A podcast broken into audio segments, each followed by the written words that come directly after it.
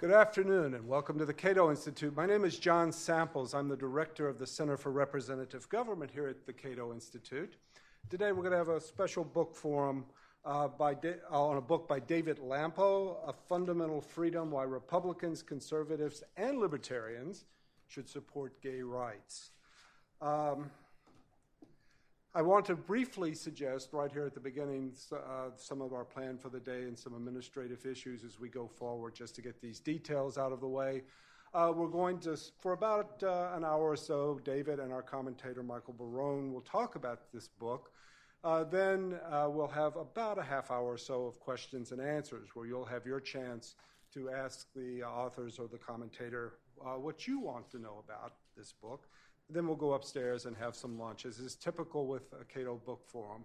And if you're new to a Cato Book Forum, let me welcome you. These are uh, extremely interesting, and uh, this book certainly fits the mold. Uh, let me begin with this, uh, our forum today, on a personal note.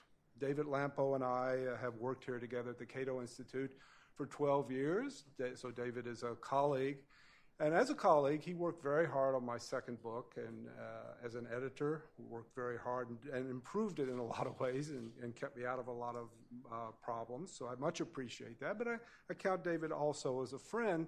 So as you can imagine, it's if your friend or your colleague has written a book, a book that says things and makes an argument that you think really needs to be out there in the public square and is not, uh, it's an exciting day. So it's an interesting and exciting day for me.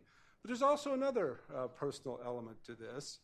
Uh, both David and I, as it turns out, are late bloomers. That is, we this is David's first book, and uh, I too wrote my first book when, uh, as we might say, uh, both David and I at a mature age. Now, I like to think that that means that David and I learned life's lessons and learned the scholarship and learned the research, and then we didn't open our mouths bookwise, as it were, until it was time, until we had something to say. So uh, as, I'm delighted to see that another late bloomer is here, and I'm also delighted by the fact that, as I understand it, uh, David is uh, got another book already in the works. So that really encourages me as a fellow late bloomer that I too should continue to write and, and continue to work on my next book. Uh, David is director of uh, publications here at Cato. He's also a lifelong Republican and libertarian activist and a member of the Log Cabin Republicans and the Republican Liberty Caucus. He was a Republican precinct captain for eight years to Fairfax County, Virginia, and was active in the successful anti tax referendum in Virginia in 2002. This I did not know until today. David was a liberal until he read Conscience of a Conservative by Barry Goldwater in high school. His articles and op eds have appeared in many forums, the Washington Post, Richard, uh, Richmond Times Dispatch, Chicago Tribune, Christian Science Monitor, Newsday, San Diego Tribune, and National Review Online. David resides in Alexandria, Virginia. And please welcome our author today, David Lampo.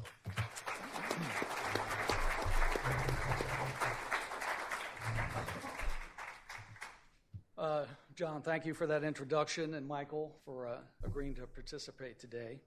Uh, what I'd like to do in my allotted time is to briefly discuss the evolution of this book and why I wrote it, and then outline, outline what I see as the three main themes of the book, and then finally give a brief overview of a few of, the, uh, of my favorite chapters in the book.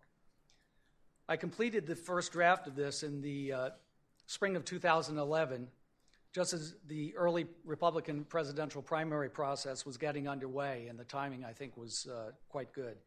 Uh, even then, though, it was apparent that that field of Republican presidential candidates were going to be the most outspoken anti gay field uh, of candidates ever. And yet, there was rarely a word of criticism publicly spoken from mainstream Republicans and the party establishment, including those in Congress, about candidates like Michele Bachmann or Rick Santorum or Rick Perry and their long history of bigoted remarks. It seemed to me that many of them, that is the Republican uh, establishment, were simply afraid to condemn such rhetoric and speak in favor of social tolerance. These leaders not just were not just uninformed about gay rights issues, I think, but uh, frankly scared to death of any discussion of them. And I think that played into the hands and plays into the hands of organized bigotry. So, what most analysts expected was going to be another election about economic issues and replacing much of the legislation passed by the Obama administration, like the election in 2010, was suddenly hijacked by the so called values voters crowd. And social issues were suddenly at the top of the Republican list of, the, of uh, priorities, often getting the lion's share of attention during those endless uh, number of debates in 2011, such as when a gay service member was booed when asking a question during uh, uh one of the Republican debates.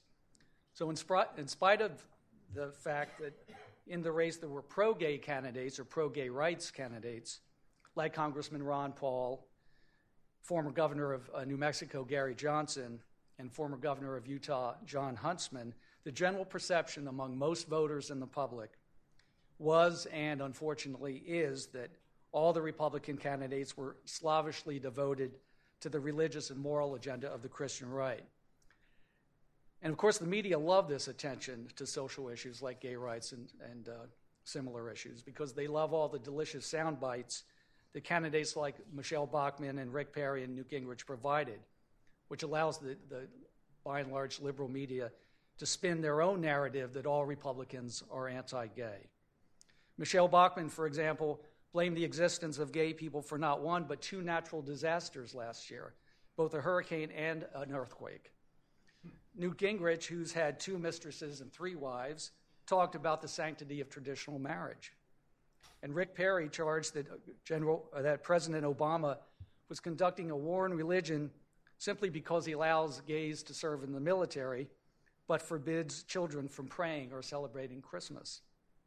While most people find such remarks amusing, if a bit wacky, they are designed to whip, whip up hatred against gays and lesbians in order for these candidates, these particular candidates, to grab a bigger chunk of the Christian right voters who make up a large portion of the Republican base.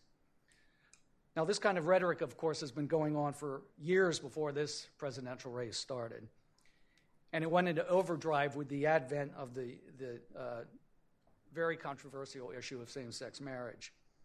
It was almost two years ago that I decided it was time to write a fact based primer on gay rights, specifically targeted to right of center voters, uh, hence the subtitle of the book.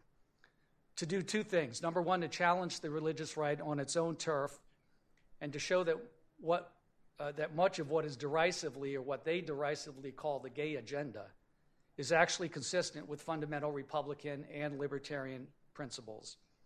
And number two, to show center right voters who believe in social tolerance that not only are they not a voice in the wilderness, they actually represent a majority of rank and file Republican voters. So the book has three major themes. The first one I just alluded to that many on the right simply don't understand that properly understood, gay rights are in fact perfectly compatible with fundamental Republican principles of limited government, individual rights, and equal protection of the laws. The essence of the classical liberal or libertarian philosophy is simply one of live and let live. All, create, all people are created with certain inalienable rights. The government does not dole out rights depending on what religion you are, what economic class you're in, what your gender is, or theoretically at least, what your sexual orientation is. At least that's the way it's supposed to be. Certainly, most libertarians already get that, and I think that's why they have a special obligation to teach fellow conservatives and right of center voters why gay and lesbian Americans deserve the same rights as everybody else. The second main theme of my book is that because of this constant over the top rhetoric that we often hear from the religious right, most people have little understanding of what rank and file Republicans actually believe about gay issues. And I think that the conventional wisdom is that all Republicans hate gays, that they are opposed to gay rights. And nothing could, could be further from the truth. What I discovered in researching the polling data on this topic is that there is, in fact, a huge disconnect between the conventional wisdom that I just mentioned and the reality that a, a, rank, a majority of rank and file Republicans actually believe uh, and support gay rights, believe in and support gay rights.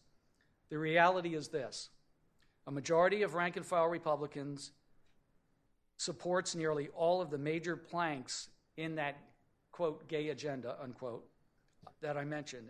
And I think that's one of the most interesting and important parts of this book.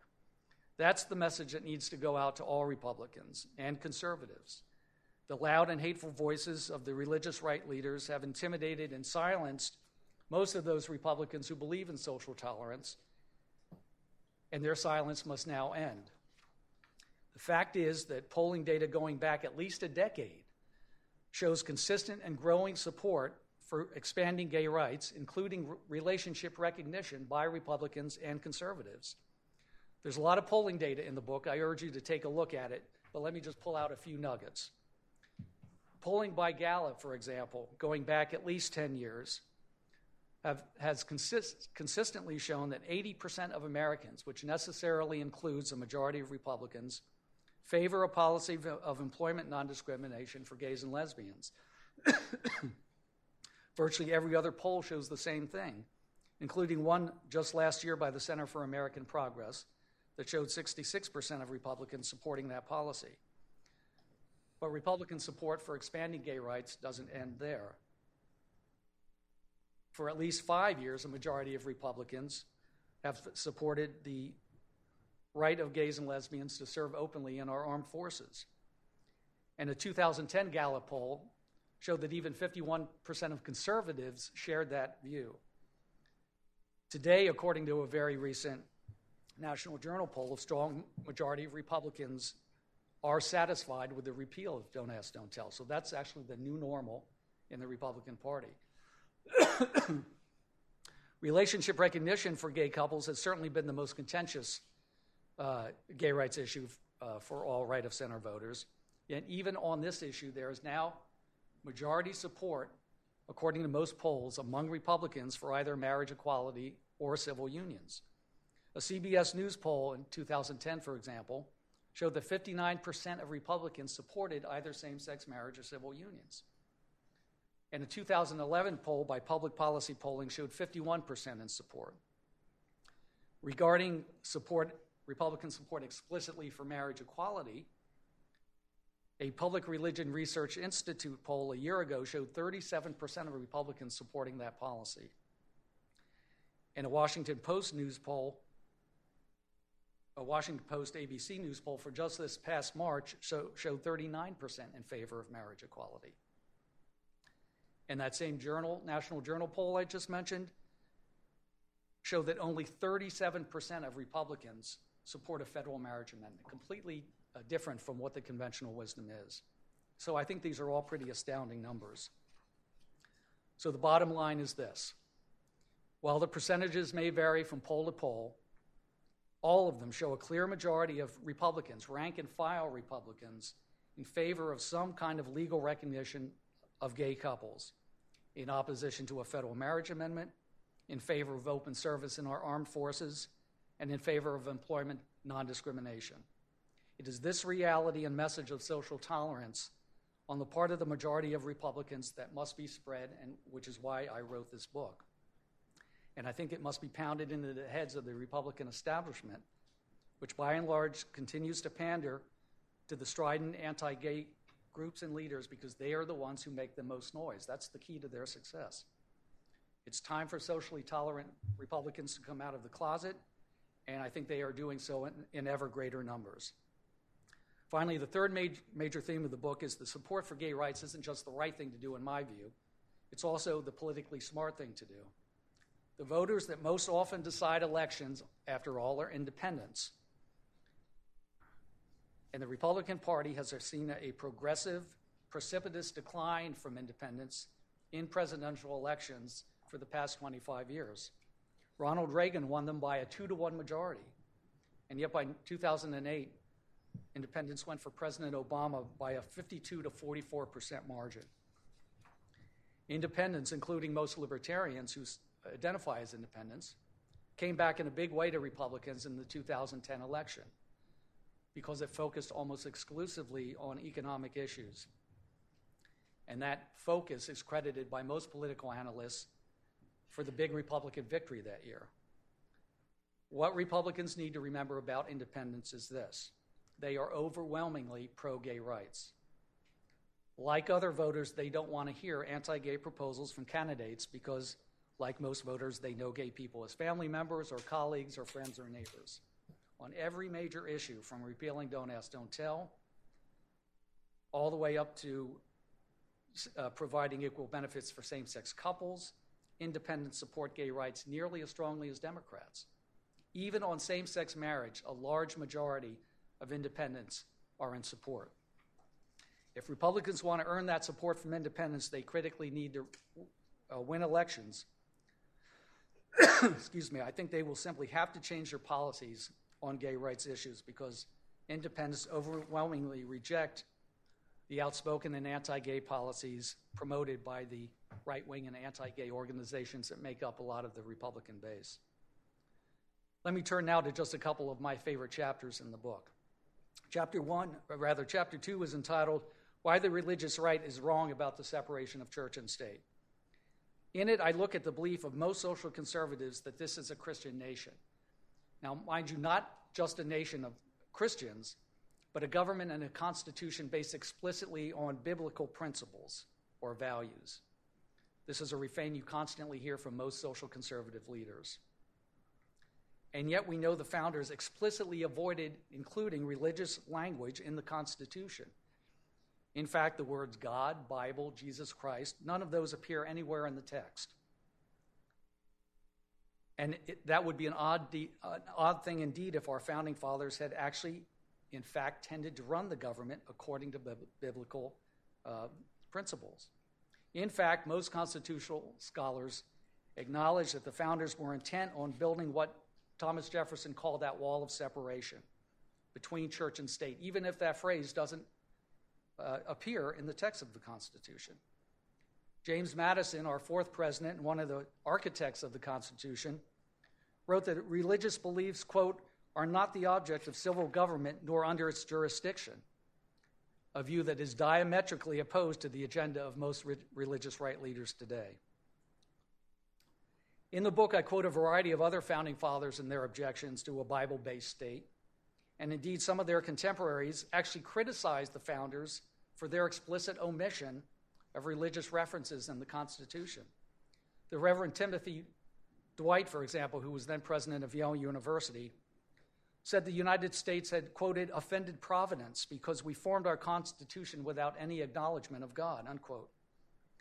And yet, in spite of this overwhelming historical evidence that the founders did indeed strive for that separation that Thomas Jefferson spoke of, most religious right leaders today continue to mock the very concept of a secular state. As their Ozzie and Harriet world of the 1950s fades from memory for most Americans, the more religious right extremists have become more and more shrill about the massive cultural changes that have taken place over the fa- past few decades and that will surely continue. And their increasing contempt for social tolerance and personal liberty, which are really hallmarks of the limited government they profess to believe in, indicates, I think, that they are no longer reliable partners or allies for those Republicans and conservatives who actually do believe in limited government and individual rights. I think the so called three legged stool symbolizing the Republican, the traditional Republican coalition, made up of economic conservatives, national conservatives, and social conservatives, is broken. And I think it will and remain will and should remain broken until social conservatives give up their efforts to remake America into their own heaven on earth. Another issue I write about in this chapter is actually a huge under the radar controversy going on within the evangelical community in a section called The Glass Houses of Social Conservatives. It centers around the explosion of divorce in the evangelical community and the obvious hypocrisy of its members when they pontificate about the sanctity of traditional marriage. The issue was raised not by one of their critics, but by Albert Mohler Jr., president of the Southern Baptist Theological Seminary. He wrote famously on his website in 2010 that heterosexual divorce, quote, harms many more lives than will be touched by homosexual marriage. The real scandal is the fact that evangelical Protestants divorce at rates at least as high as the rest of the public. Needless to say, this creates a significant credibility crisis when evangelicals then rise to speak in defense of marriage. Unquote. I mean, it couldn't be truer. Mohler, defined, Mohler labeled this hypocrisy, quote, an indictment of evangelical failure and a monumental scandal in the evangelical community. Unquote. Professor Mark Smith of the University of Washington published a path breaking article that same year in the Political Science Quarterly in which he detailed this widespread problem that Mohler had written about, showing that 43% of Protestant evangelicals divorce, higher than almost any other religious group, and higher than the national average of 39%. And yet, as uh, the professor points out, rarely do evangelicals propose legislative solutions to this problem. Rather, divorce should be, in their view, addressed within the church rather than, than through public policy. A starkly different approach than they propose to address other biblical transgressions, such as homosexuality, which many religious re- right leaders actually believe should be recriminalized even after the Supreme Court ruling nullifying all remaining state sodomy laws in 2003. This evangelical hypocrisy was acknowledged even by the religious magazine Christianity Today after Mohler first made his remarkable remarks. Its editor wrote, quote, We cannot very well argue for the sanctity of marriage as a crucial social institution while we blithely go about divorcing and approving of remarriage at a rate that destabilizes marriage we have been perfect hypocrites on this issue.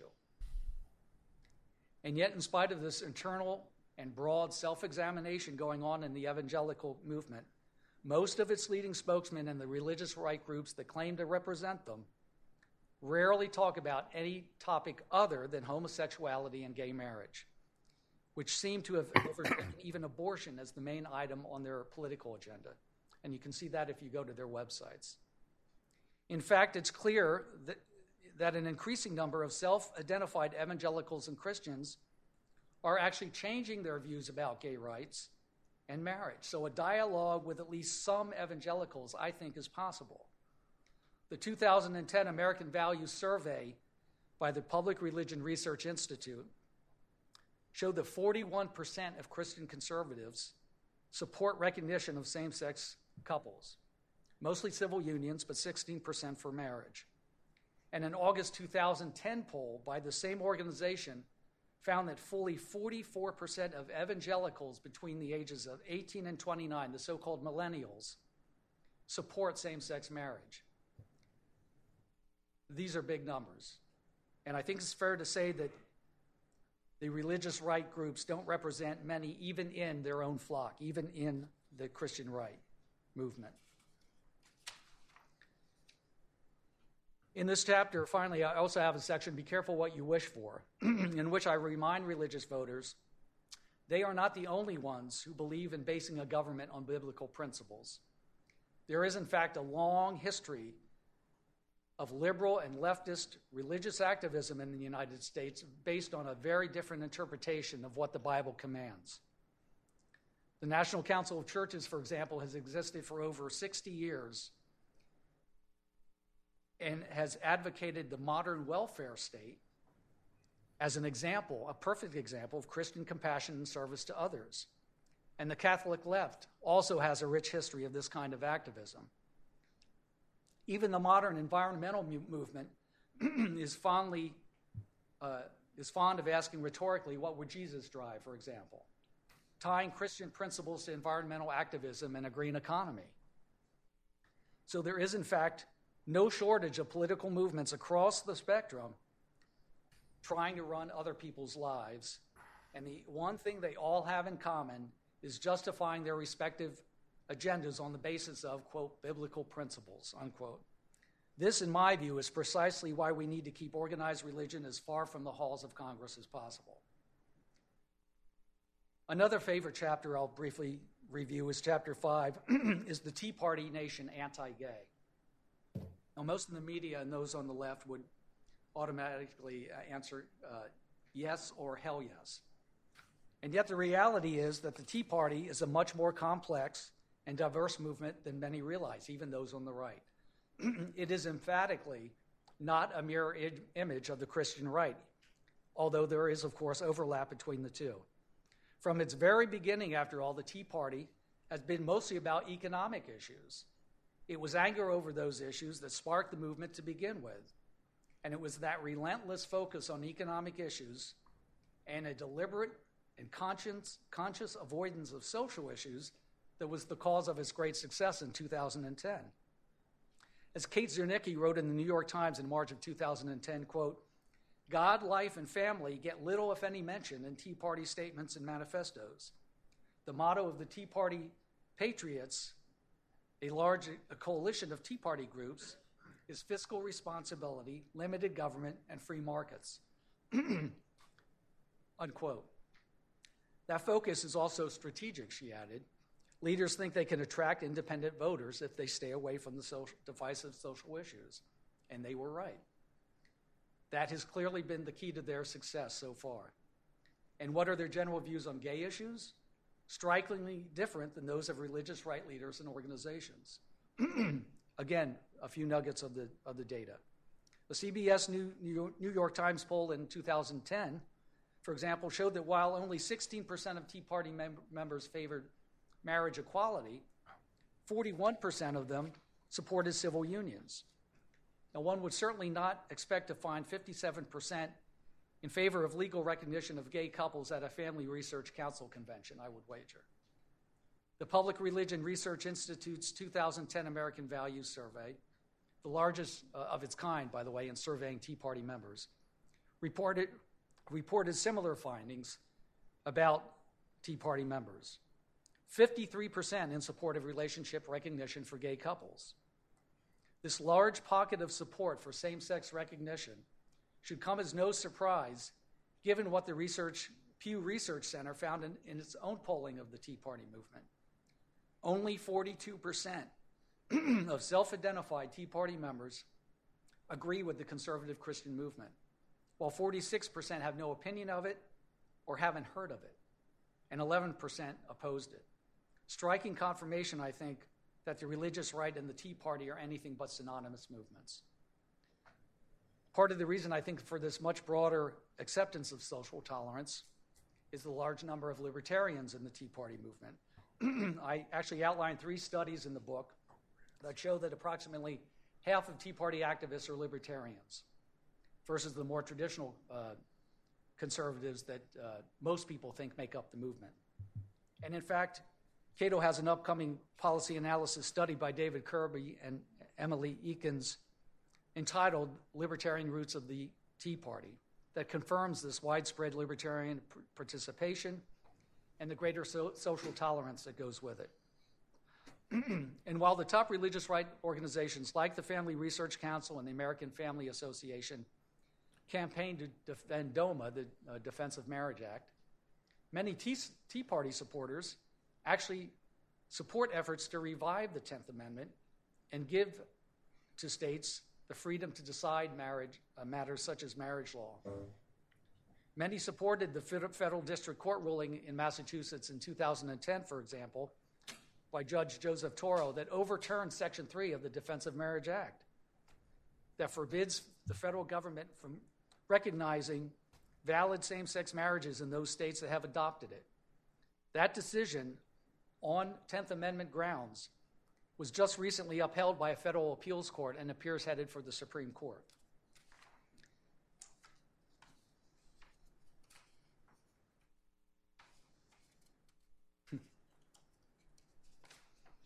Uh, I did. I have a section on uh, chapter eight. Uh, I urge you all to read that. I'm running short on time, so I won't go into that. But that it's actually a report card in all the major Republican candidates that ran for president, detailing in some some of their background statements, uh, and it's uh, for many of them it's far worse. Many of them did not get a uh, passing grade. Finally, the good news about the Republican Party, I think, is that it's changing. Certainly not as fast as I or others would like, but it is.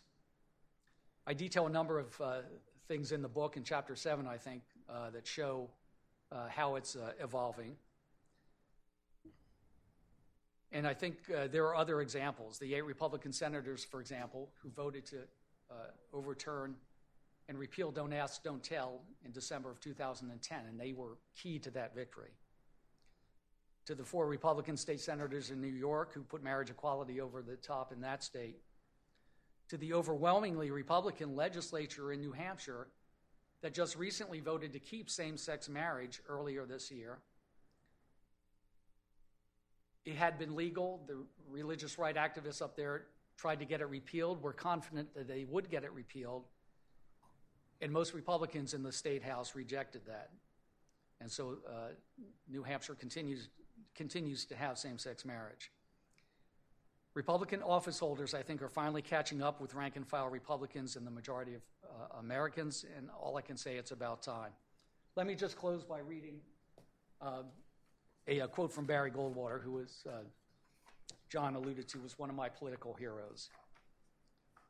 Quote, mark my word, if and when these preachers get control of the Republican Party, and they're surely, surely trying to do so, it's going to be a terrible problem.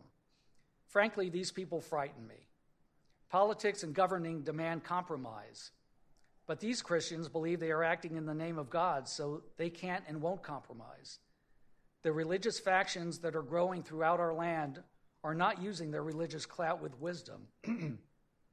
I'm frankly sick and tired of the political preachers across this country telling me that if I want to be a moral person, I must believe in A, B, C, or D. Just who do they think they are? I will fight them every step of the way if they try to dictate their moral convictions to all Americans in the name of conservatism. Thank you.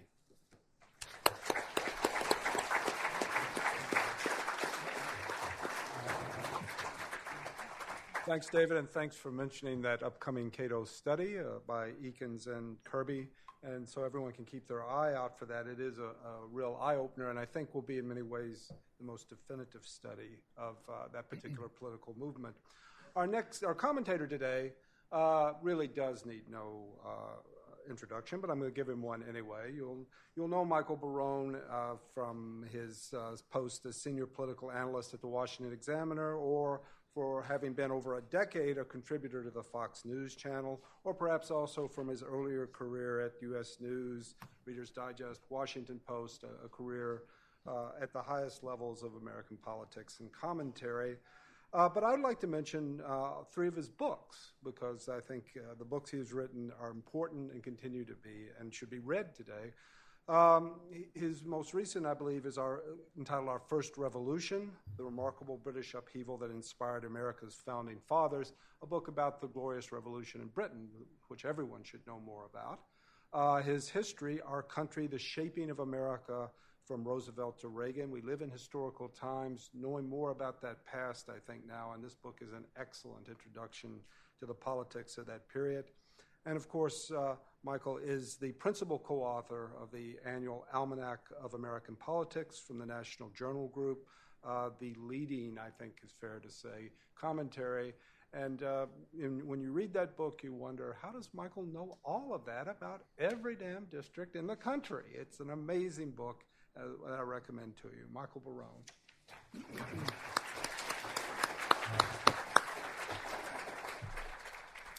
Well, John, thank you very much, and thank you for the kind introduction. Um, I, uh, you noted that both you and David have written uh, books at mature ages. Uh, your first book, uh, My Almanac of American Politics, of which I'm co-author, uh, was written uh, as long ago. Appear, first edition appeared 40, more than 40 years ago. I like to point out that it's highly unusual for the first edition of a book of this nature to have been written by someone at the age of four um, but uh, but there we are. In addition, uh, I am also I come to you as a recovering liberal, uh, and uh, with uh, my transformation having come at a later stage in life than David. So, um, and uh, you I guess I'm being asked here in part because in one of my Washington Examiner columns, I on, the, on the same-sex marriage issue, I made the point that I was in favor of same-sex marriage for much the same reasons enunciated by Jonathan Rauch in his book published oh, about a decade ago, uh, gay marriage. So um, I got a little feedback from some of my examiner readers on that who seemed to be surprised. I felt that it was uh, in, that I should disclose that. Um, I'm also a recovering pollster. I was in public opinion polling business from 1974 to 81. Um, and uh, I found myself, as uh, issues of gay rights came into politics, I found myself consistently wrong about where public opinion was going. I mean, during the 1992 campaign, uh, when Bill Clinton came out in favor of uh, gays, openly gay people serving in the military, uh, I thought that would inflict terrific damage on him in that campaign. Turned out I was totally wrong about that. It basically was a minor issue that was ignored by the voters. Uh, therefore, I thought when he came into office and proposed actually implementing uh, gays in the military, uh, that he would have no political problem. In fact, it caused something of a firestorm, I think in part because people said that shouldn't be your first order or one of your first orders of business. Uh, so I was consistently wrong about that. So I thought, well, you know, I've been wrong in both directions on this on this issue. It's one where I really don't seem to understand the American people and where they're going uh, and have not written about it uh, substantially since. But in the 20 years since uh, I was wrong in both directions, I think we've had a huge change in public opinion on this issue. Uh, and in fact, probably the big, or on gay rights related issues, uh, probably the biggest change, uh, or at least one of the biggest changes that I've witnessed in my lifetime. Um, and I think, you know, growing up in a, the America of the 1950s and early 60s, this was, uh, and I think properly known as an era of conformism. It was an era of cultural uniformity. We had had those unifying experiences of a Great Depression. Uh, and particularly of World War II, where we had 16 million men in military service in a country of 131 million. Um, we had it was a it was a time when we uh, really uh, everybody was supposed to be average and normal and so forth, uh, and any uh, breach of that was considered to be uh, a big problem. It was a time when uh, homosexuality was really taboo, was ridiculed. I am not familiar in any detail with the scholarship of some people who've written about attitudes towards gays over history, but my impression hmm. uh, from such reading as I've done and from my other surveys of American history is that that um, war and post-war period was probably uh, a time when Americans were more hostile to homosexuality and what they called deviance uh, than at other points in our history. That uh, hmm. we were really uh, we went through an unusual period of uh, uh, of lack of cultural diversity, if you will, uh, or at least sanctions against it. You had, you know, you.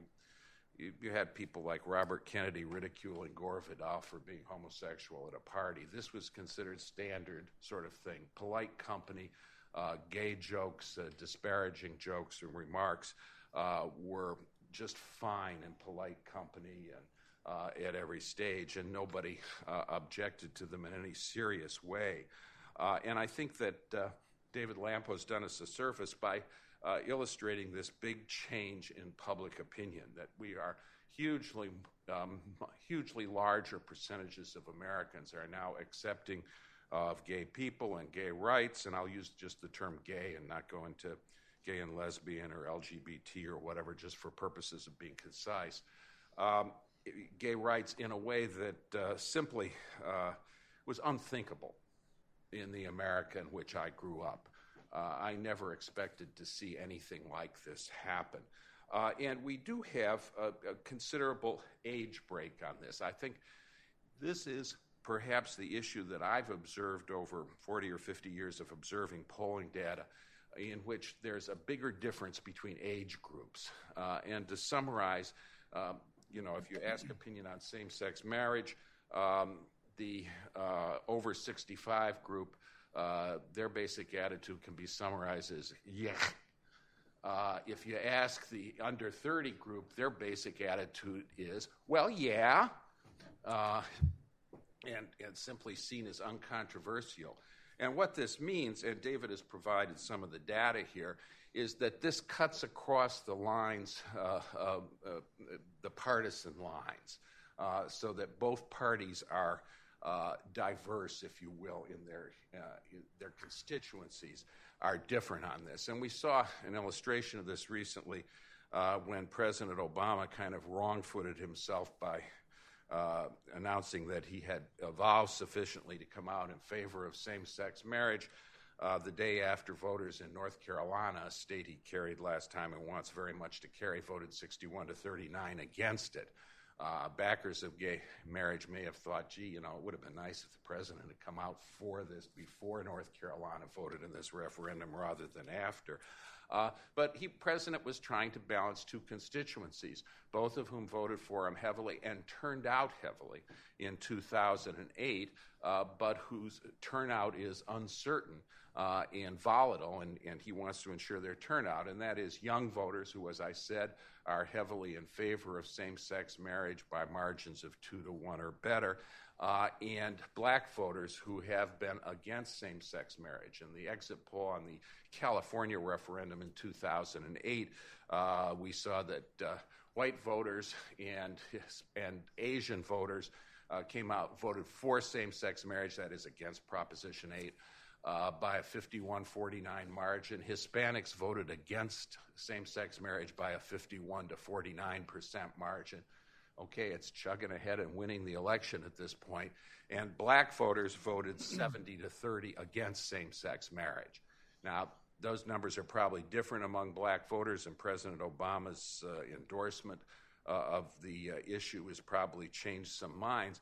But you know, he did take time to do conference calls with black preachers, uh, and there's a lot of uh, pulpits in black churches now where peop- the preachers are very much against uh, same-sex marriage, and I think there's a resentment on the part of some quantum of black voters and leaders um, for when supporters or advocates for same-sex marriage analogize their cause to the civil rights revolution. The blacks will say, "Look, the treatment." You know, homosexuals haven't been slaves by being homosexual in the United States. There is a difference in experience, and that's a pretty strong argument. Uh, in any case, it's an effective one with some black voters. So uh, the president was in the position of the old time politician who said that some of my friends are for the bill and some of my friends are against the bill, and I'm always with my friends.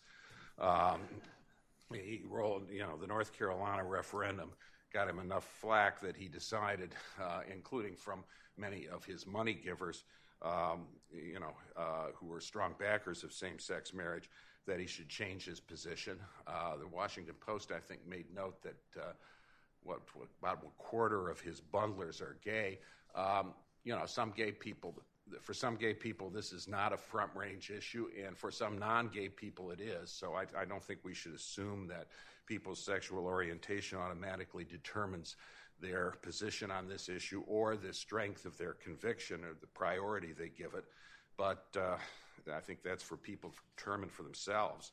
Uh, but it is, uh, it is a problem. So, on the Republican side, uh, polling has shown, and perhaps David will contradict me if I'm wrong, that about two thirds of Republican voters are against same sex marriage, but about a quarter are, are, for it, something on that. A quarter a, a quarter, and perhaps higher. And um, so Republicans have uh, some, you know, Republicans have a split constituency on this as well.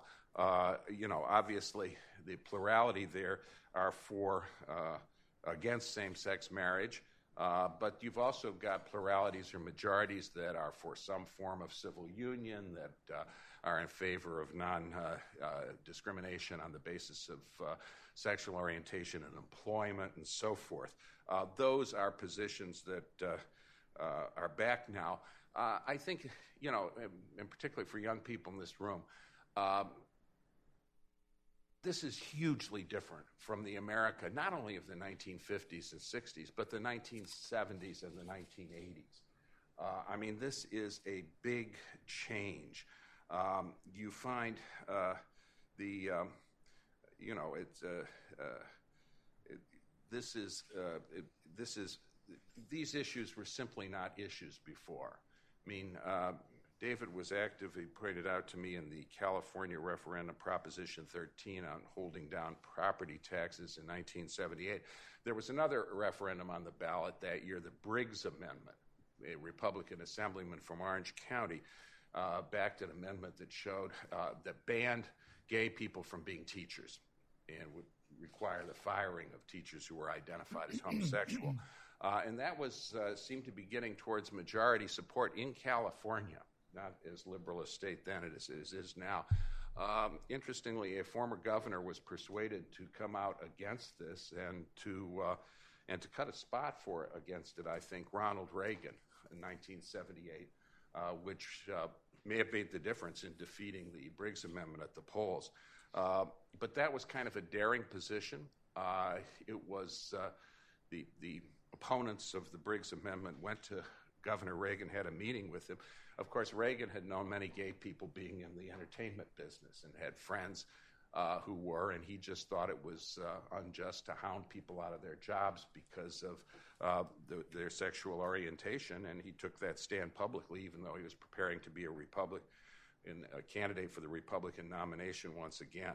Uh, I think that says something good about President Reagan, or Governor Reagan as he was then, but it also says that the fact that he came out for this position was considered a surprise, was, was noteworthy, was vote changing, uh, because in the environment that we were in, um, we were. Uh, that was worthy uh, of comment and something that most people wouldn't have expected. Uh, you simply didn't talk, these issues simply weren't issues if you could go back in time, talk to voters in the 1970s, politicians in the 70s, 80s, where are you on same sex marriage? The response would have been, huh? What are you talking about? Uh, nobody was out there advocating it uh, in any way. Um, I would take issue here uh, with David's statement that the Republican field of candidates was the most anti gay field uh, in history. I would argue that the field of Republican and Democratic candidates, by the standards of today's issues, uh, in all these years was more anti gay than the Republican standard because none of them were for same sex marriage, none of them were for civil unions. Most of them were, uh, if you'd brought up the issue of saying that you could criminalize homosexual behavior, would say, well, sure. Um, and uh, that was true of Democrats, it was true of Republicans. Um, you know, like the abortion issue, but for even longer, uh, you know, uh, same sex uh, uh, homosexual behavior was an issue of criminal law and more than it was anything else. And the key question was how much you wanted to criminalize it and to what degree and what the penalties should be. So um, I think it's, uh, uh, it's an issue today that is very different from what it was in the past. Uh, my own view is that uh, we are going to move towards more, as a nation, towards more acceptance of uh, same sex marriage. Um, when you've got young people taking a libertarian stand on a cultural issue and old people being, taking a strong stand against it, uh, the question becomes will the young people have the same attitude as they grow up and get older? Uh, California had an initiative on marijuana smoking uh, in 1972. Uh, as I recall, it was defeated 66 34, but young voters were in favor of it. Um, those voters kind of changed their minds as the years went on. You did not have any increase in the support for legalization of marijuana for California for several decades until really the marijuana advocates came up with the idea of medical marijuana. And we are now, I think, de facto legalizing marijuana in some cases.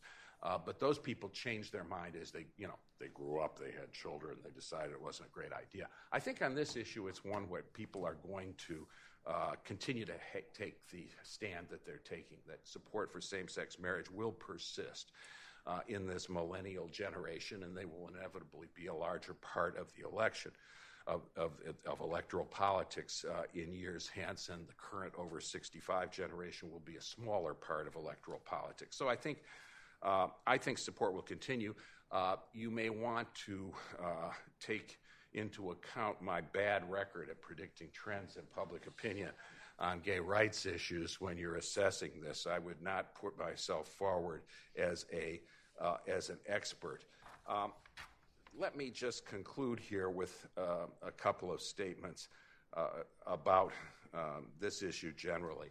I think David pointed rightly to the fact that uh, you know the the uh, the prevalence of divorce among many opponents of same-sex marriage um, or the constituencies in whose behalf they tend to uh, they tend to uh, speak. They, they believe that they speak. Um, I think that there is some truth to that. In my article uh, last August in the Washington Examiner, my column on this issue, I made the point that uh, I think that you know I, I am concerned about threats to the family. I share the views of people like uh, in the, the Family Research Council and so forth about things. I think that uh, lack of two parents is a grave handicap to children. That is a statistically uh, valid factor. But I'm also aware that the number of uh, gays uh, in America is relatively small. Uh, the best evidence we have, I think, is the presidential election poll every four years in the last three elections because you fill it out yourself. You don't have to talk to an interviewer, press a button on your phone or anything else, and you deposit the paper in a box and uh, it's a very anonymous questionnaire. So if you're fearful of stigma or whatever else, uh, you have no motive to hide your your actual status or belief. Uh, three percent has been the number in, in, each of the last three elections. Interestingly, it is just about the only demographic group in which John McCain got a higher percentage of the vote than, than George W. Bush in 2004. I mean, it went up from something like 23% to 25%, but that was against the national trend. Uh, and it's also uh, evidence that, uh, that gay voters are not as, say, monolithically one party voters as black Americans tend to be. Um, but the, my argument that I made was look, uh, I, I, you know, I'm concerned about damage to the family, but it seems to me that there's less damage from a few people who want to get married than there is from the much larger number of people who get divorced or who have children without getting married in the first place. Uh, I think that's a pretty strong argument, and I think David has made an argument similar, if not identical, to that uh, in his book. Um, let me let me just conclude with uh, uh by distinguishing my attitude, if I may, from uh, toward religious right leaders and uh, outspoken opponents of same-sex marriage from David's attitude. Um, I do not see them. He used the term hateful to characterize some people, at least at this point. Uh, I think certainly you can go out there and find people who hate gay people, uh, who want to have, you know, cap- uh, the Iranian capital punishment uh, for homosexuals or people who engage in homosexual sex. I think, though, that the large majority of people on both sides of the same sex issue marriage issue are taking the positions they do because they think it will be good for people generally. Uh, I think that people who share my view that same sex marriage should be legal and we should change the status of marriage from what it has been for many years uh, think that it would be good for people generally, and I think there's a strong argument in that behalf. But I think people who are against it also believe that their position is good for people generally, and they can say to us, look, you know, uh, the burden of proof is kind of on those who want to change a very long and enduring institution. Uh, I think that the case uh, that that uh, that that David is making uh, has at least persuaded me. but I do want to say that I respect the good faith of very many the large majority of Americans who take an opposite view. Thank you.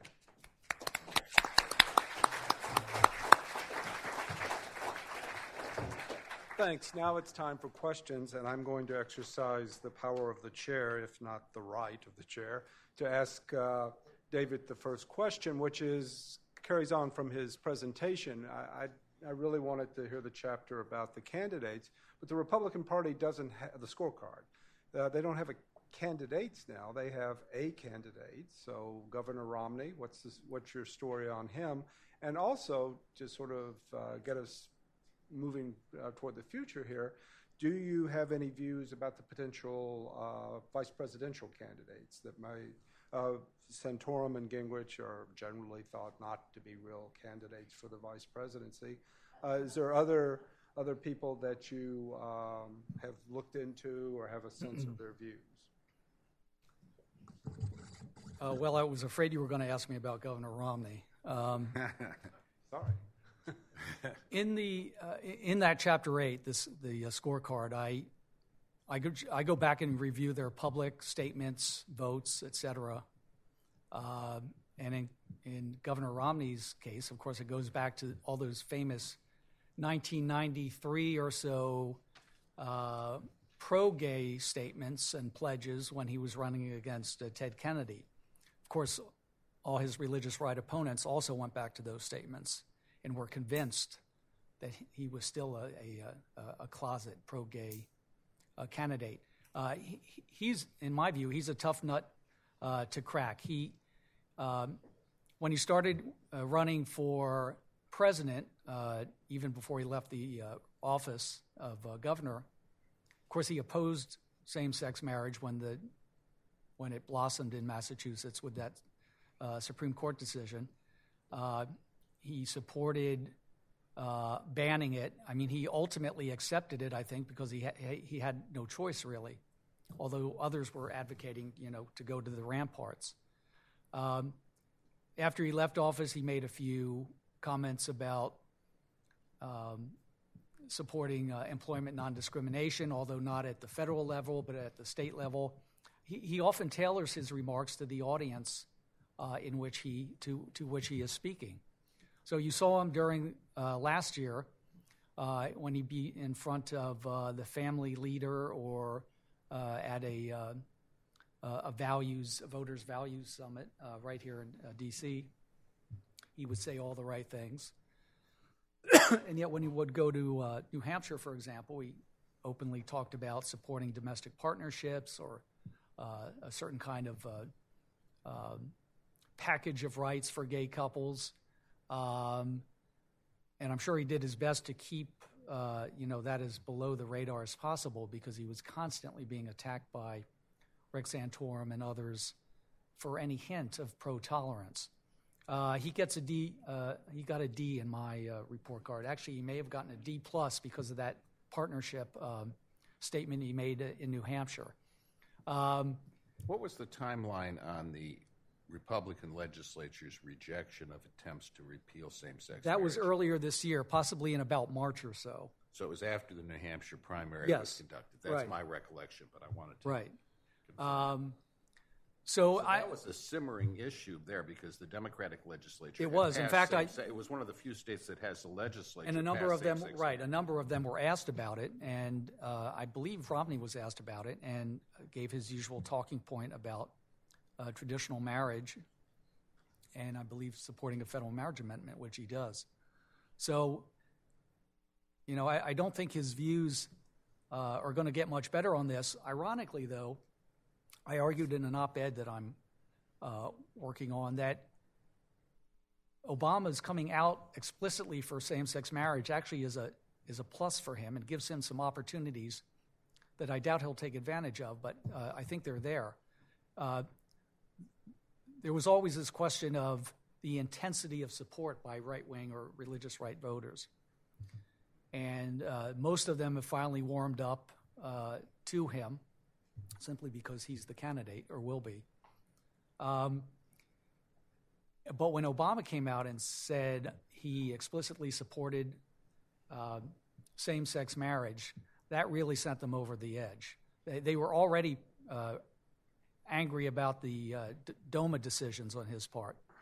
So I think most of those voters now are anybody but Obama voters. And I think that affords Romney uh, the ability to come out and try to reach out to those moderate and independent and women voters who would like to see him say, for example, uh, a pledge to support employment non discrimination for federal employees, something that Bush and Clinton and Obama all did support uh, a tax equity act that would allow gay couples the same tax privileges on uh, health insurance benefits. Um, you know, he's evolved on every other issue. I would love to see him evolve in the federal marriage amendment and finally figure out that uh, being for federalism and the 10th Amendment are actually good Republican positions. Um, that said, I don't think he's going to do any of that. So uh, I'm just going to take a wait and see attitude on uh, on his part. What was the vice president? oh yeah, well I love Christie. Um, I would vote for him in a heartbeat. Um, That's not an endorsement by the Cato Institute. um, IRS, if you're out there. Uh, uh, go- governor's actually going to be the keynote speaker. It was announced today at the Republican convention, so that's a good thing. Okay. Um, I, I, don't really have any preferences. Um, And unfortunately, even if they have more socially tolerant views on these issues, they'll disavow them once they become the candidate. So, Well, let's see what our audience, the questions uh, they have. As we go into this, please wait till you're called upon by me. Wait for the microphone. This is the crucial thing because uh, remember, everyone in the room has to hear you, and we're also going out over the internet or over television. And uh, please announce your name and, if you like, your affiliation. And I would also uh, say, please make sure that your question is in the form of a question. Thank you. So, our, and if you want to direct it to one or the other of our uh, panelists. Uh, let's start with the gentleman down here in the middle. We'll try to get to everyone. Hi, uh, my name is Steve Hankin. I have no affiliation. Um, I have a question of whether the position of, of trying to promote gay rights, so to speak, is being done on an, on this left right continuum too much, which to me means I either like gays or I dislike gays. And to me, the the better argument is the, the pure libertarian argument, which is essentially live and let live, which means that I don't have to like gays. I don't have to associate. I don't want to, if I don't want to associate with gays. That's not my personal belief, but I'm saying if if that's somebody's personal belief, they could still um, take the libertarian attitude. Well, I'm going to let them live the way they want to live because I want to live the way I want to live. And therefore, whether I want to associate with them, whether I want them to teach my children, I still would afford them the, the same rights, which is essentially the pure libertarian. And my, my question really is aren't, aren't you guys too much um, looking at this from a sort of a left right continuum? um, as opposed to what I would say is a, a libertarian continuum, which doesn't, you could love them or, or hate them, but Okay. it doesn't mean yet. Thank you. Thank you, David. um, well, I, I, mean, I think you distilled the uh, the libertarian position pretty well, um, but I don't think that contradicts the the the battle lines uh, really that we have.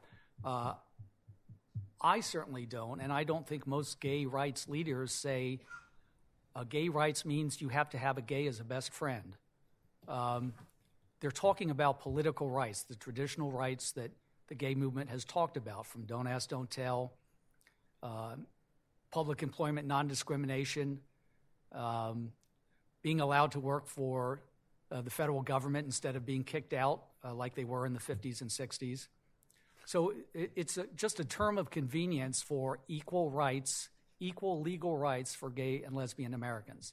To me, it does not imply, well, you have to personally like gay people. Uh, I think, uh, well, I would just add to that, however, that I think a large part of the vast change in public opinion has become, uh, has happened because uh, people have come out as gay and, peop- and, and non gay people know a lot more gay people as gay than they did 20 years ago. Right. And they don't have horns and they don't necessarily look like the most outrageous person a local TV station can find in a gay pride parade. They're just your friend, your relative, your neighbor uh, who's okay. And the idea, I think that greatly fortifies politically the case against discrimination, even though uh, by the government in various ways, shapes, and forms, even though from an abstract point of view, the argument should be just as strong whether you knew gay people or not. Right. The latest polls have shown that about 60% of Americans say they know a gay person. Uh, Now, that that is- would have been, what, 20% 20 years ago or something like that. and in the 50s or 60s, no one would have admitted to that. So there's been a huge cultural shift and change, and that's driven this expanded support for gay rights. So, um, yeah, of course, in the 50s, they, they did know some people who were gay. They just didn't know they were gay. Right, right. So, uh, you know, back to your question, uh, yes, I think that ultimately that's what freedom means. I, I don't have to like you, I don't have to associate with you. Um, Uh, I don't have to believe what you believe, but if you live in a free society, I have to grant you all the same rights that I have.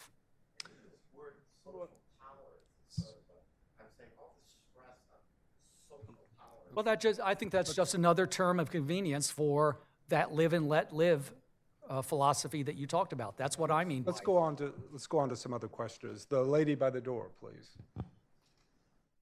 Yeah, with her hand up.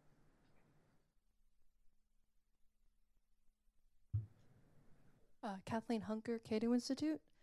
Uh, the difficulty I find among conversing with religious conservatives is that once the government recognizes same sex marriage and certain other gay rights, the government then has to enforce that recognition onto the general populace.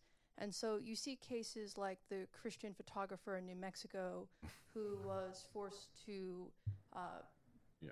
who, who was forced Photograph to a wedding. I photograph a think, wedding I think the same-sex couple. Thirteenth Amendment takes care of that case. Well, also the case in New Jersey where you have uh, a church that was denied recon- uh, tax exempt status because they refused to uh, rent out a gazebo to a same sex couple, or a more recent case in New York, which is a Catholic hospital currently undergoing litigation because they don't recognize uh, uh, certain health benefits for same Right. couples. Well, you, you know, I, I- and I, I uh, totally understand those positions, and I agree with the religious right conservatives uh, on them. But when they talk about issues like that, it's really a, a bait and switch. Why would you talk about the, uh, the photographer um, when you're talking about same-sex marriage rights? I mean, you're, you're comparing apples and oranges. In fact, most of these same people believe in non-discrimination laws. They're perfectly fine with them when they apply to race, creed, religion, uh, or any other category. It's only when you talk about sexual orientation that suddenly they have this newfound concern for freedom of association. I think they are grand hypocrites on that issue.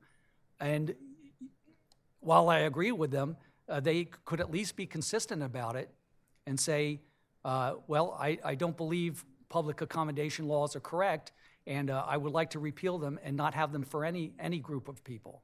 Let, let me dis- not let- let me do that. disagree slightly on that. Uh, I, you know, our, our civil rights legislation, public accommodations, uh, fair housing laws have exceptions for cases personally close to you. If you if you have a apartment unit in your house, you're not necessarily covered by them and so forth when you're out to rent. You have the right to discriminate against not rent your basement apartment to somebody you consider icky for whatever reason, including those otherwise prohibited uh, by law.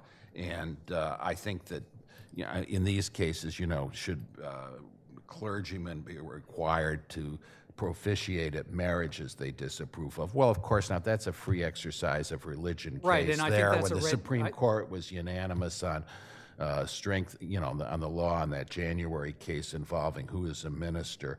Um, you know, the New Mexico thing is an obvious outrage. I mean, it's against the 13th Amendment to require somebody to photograph a wedding when he doesn't want to photograph that wedding. Yeah, absolutely. I, I mean, That's wherever slavery. they have same-sex marriage, uh, they have bent over backwards to exempt churches and religious organizations from participating, and they absolutely should.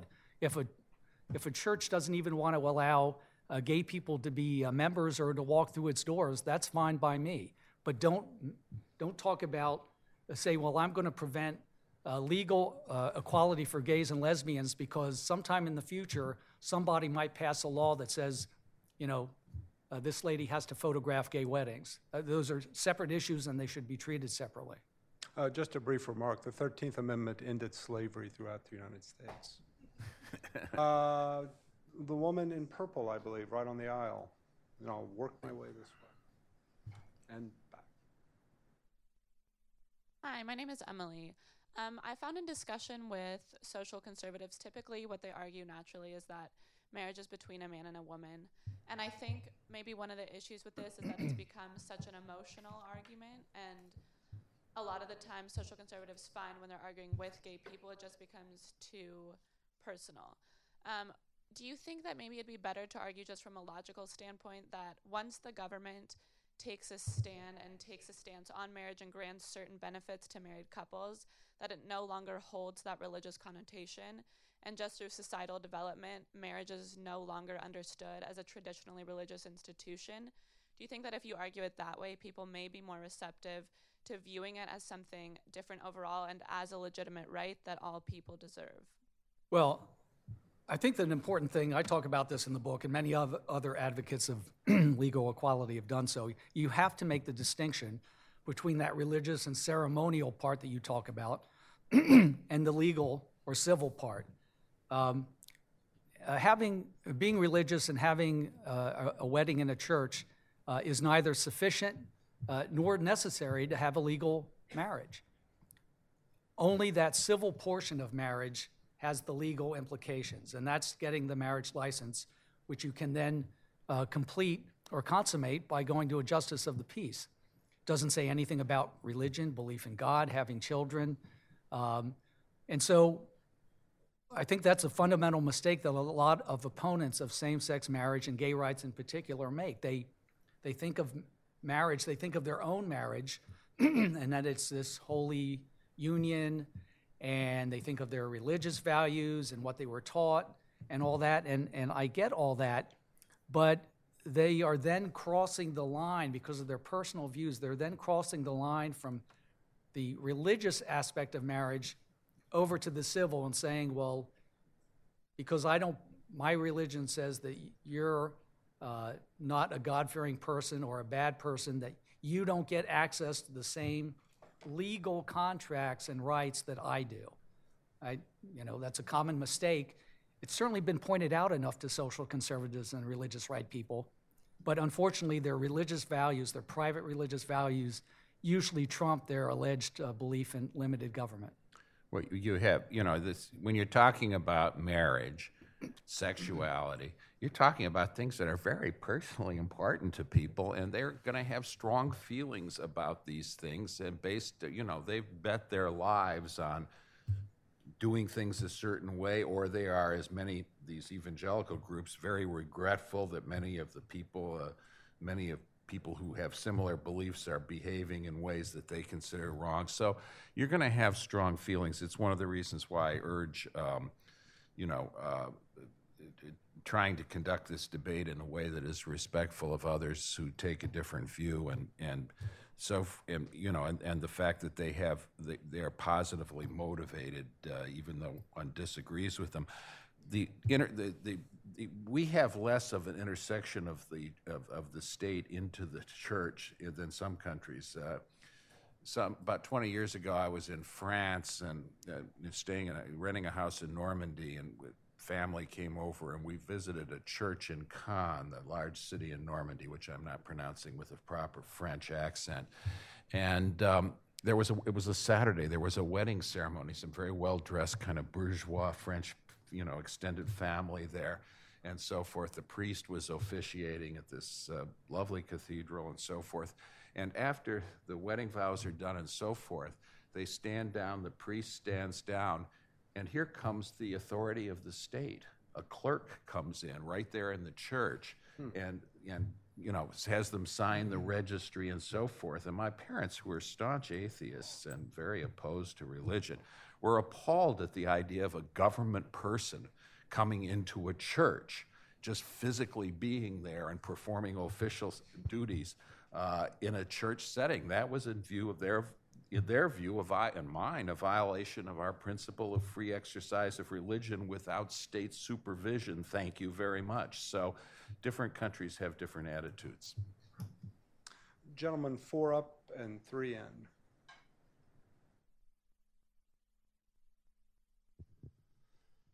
My name is Stephen Shore. If Nixon could go to Beijing, why can't Romney go to Dupont Circle?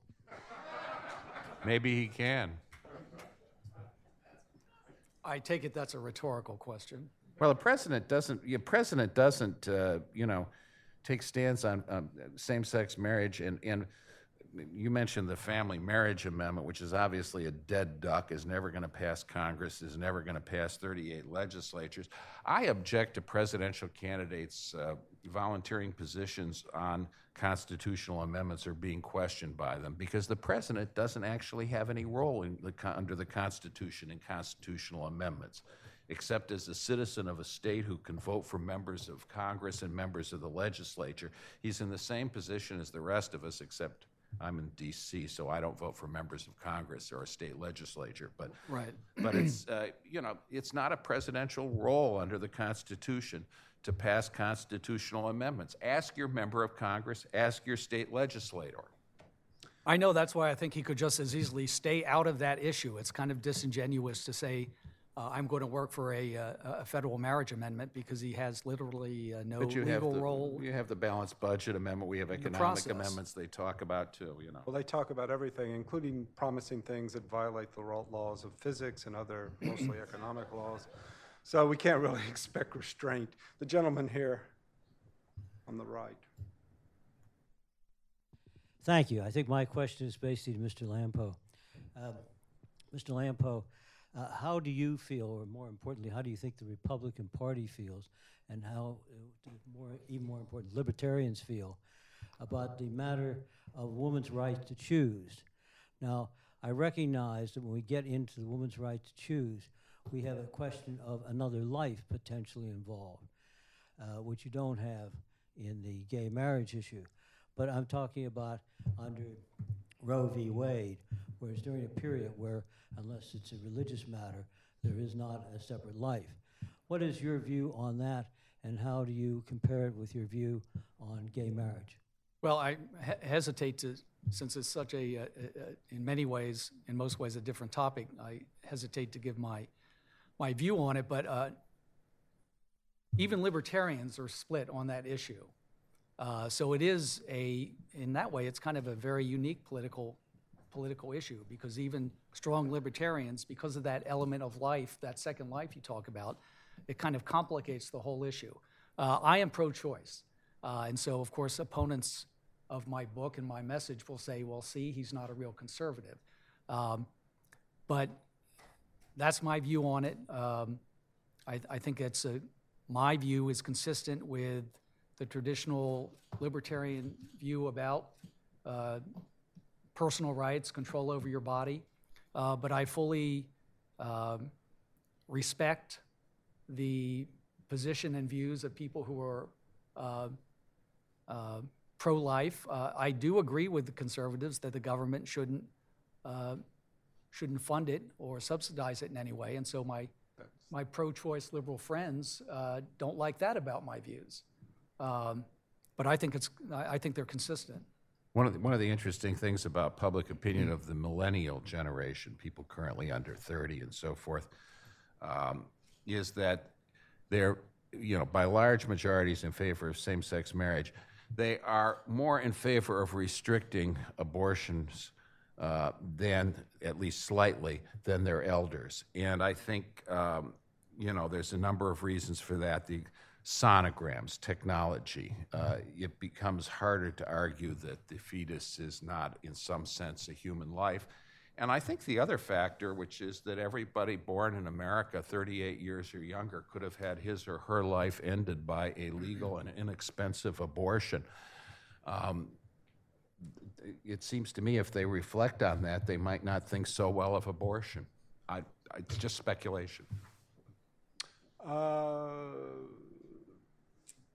woman here, three in and four up. Thank you. Uh, Maggie LaFalse. I'm an intern here at the Cato Institute. Um, I was curious, there are two kind of general arguments among libertarians um, regarding gay rights and gay marriage. One is that um, the federal definition of marriage should be amended to include more people. And the other is that rather than constantly renegotiating the inclusion and exclusion criteria for um, marriage, we should just kind of abolish this federal monopoly on the institution and just kind of live and let live and let people do what they want. So I guess I'm curious as to why we're focusing so much on the former framework rather than the latter. Well, I think because we have something called the Defense of Marriage Act. I mean, I, if that uh, if that were repealed, the federal government would essentially uh, not be involved in that issue. But um, the opponents of uh, legal equality want to get the feds involved even more by passing a federal marriage amendment. Now, Michael's right. I, I think it has little chance, uh, but it is a Zero. uh, a real, really important position on the part of uh, people like the American Family Association, the uh, Family Research Council, and that the usual suspects, so to speak. I don't say that disrespectfully. Um, and that's an, another reason why I think it's kind of gratuitous for the various Republican candidates, but especially Governor Romney, to uh, to say he supports it and will work for it.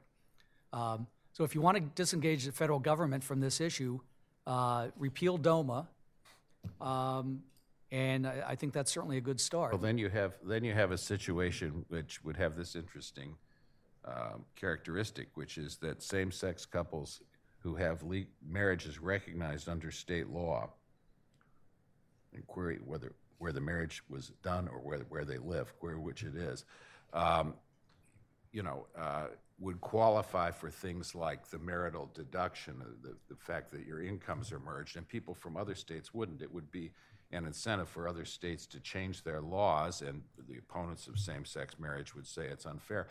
That's how we got the marital deduction in the first place because community property states, states which inherited Spanish and continental law, French continental law, had married couples uh, in the post World War II period able to combine their, their usually one income of the husband. Not many women were working then. Uh, and get a lower marginal tax rate than people in other states, at which point Congress stepped in and created the same legal situation in each state. Right. Uh, you, you know, to that point again, you know, there are some who do believe in a federal marriage amendment, but it's a, a very different kind of federal marriage amendment, uh, basically saying that marriage is a fundamental right and it should be, uh, by constitutional amendment, uh, granted or extended to all couples in all states. Um, And we may get a, a Supreme Court decision saying as much, right? we may, but you know, certainly that to me that that amendment process would be even more impossible and more difficult than the than the uh, uh, anti-marriage federal marriage amendment that's that's lost several rounds in, in trying to get that started. One So- more question. Uh, Gentleman right here in the middle. Or toward the middle. Hi, I'm Henrik Tem from the American Enterprise Institute, and I wanted to ask you uh, despite your polling numbers that there's a large and increasing support for gay marriage, most of the successes for the pro gay rights movement have come through the courts, not from legislatures or direct votes like Proposition 8. Do you think that this is the most effective way to promote the gay rights agenda going forward, or should there be a greater focus on changing voter behavior? Well, cer- I mean, certainly the latter, apart from any moral question, uh, certainly the latter for uh, longevity uh, would would be preferable. But um, you know, when the courts overturned Jim Crow, uh, I don't think it was proper to make a an argument. Well, gee, most Southerners should have voted on that question. Um, I think that's a good analogy. There are certain inalienable rights, as we know, and I think the courts certainly have a proper uh, role in, in affirming those rights. We all know courts can go overboard, and judges can make all kinds of decisions based on their personal preferences instead of the Constitution uh, or its general presumption of liberty that, that many people believe it, uh, it extends to people. Uh, um, so when the legislature does it or a court does it on the proper grounds, I think that's just as valid as if, uh, as if the people vote on it. I- I'd have to say in conclusion, uh, I'm, I'm dubious about the court case. I mean, I think it's, it's, uh, you know, we'll see if the Ninth Circuit, which is uh, basically ruled that there's a right to same-sex marriage, is, is affirmed by the Supreme Court, which it may well be, or reversed as it often is. Um, I think I, I sort of stand with Jonathan Rauch on legisla- uh, that it's preferable to do this by legislature. That means that it won't happen everywhere. In states like Alabama and Mississippi, where 78% of the people are either black or white evangelical Protestants, they're not going to pass same sex marriage in the legislature anytime soon, I can tell you. Um, on the other hand, we have seen legislatures in New Hampshire, in Connecticut, New York pass same-sex marriage. So it's uh, we saw that it survived the political process and in effect be endorsed by voters in Massachusetts after being imposed by a court. We've seen it come close in New, Jer- uh, in New Jersey, where Governor Christie wants a referendum. Um, and I think as, you know, as the millennials become a larger part of the electorate, I think in time we're going to see more acceptance. California, the vote was 52-48 against in 08. I think if it came up this year, California would vote in favor. Same with Maine. And I think it's, so far, it's only been the opponents of same-sex marriage that want to bring it to a referendum.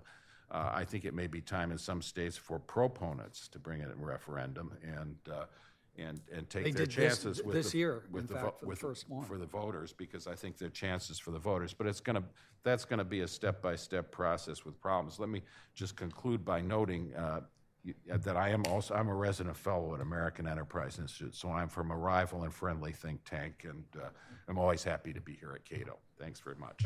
And I'd like to thank both David and Michael for appearing today. Our book today has been A Fundamental Freedom by David Lampo. It's available from your favorite bookseller.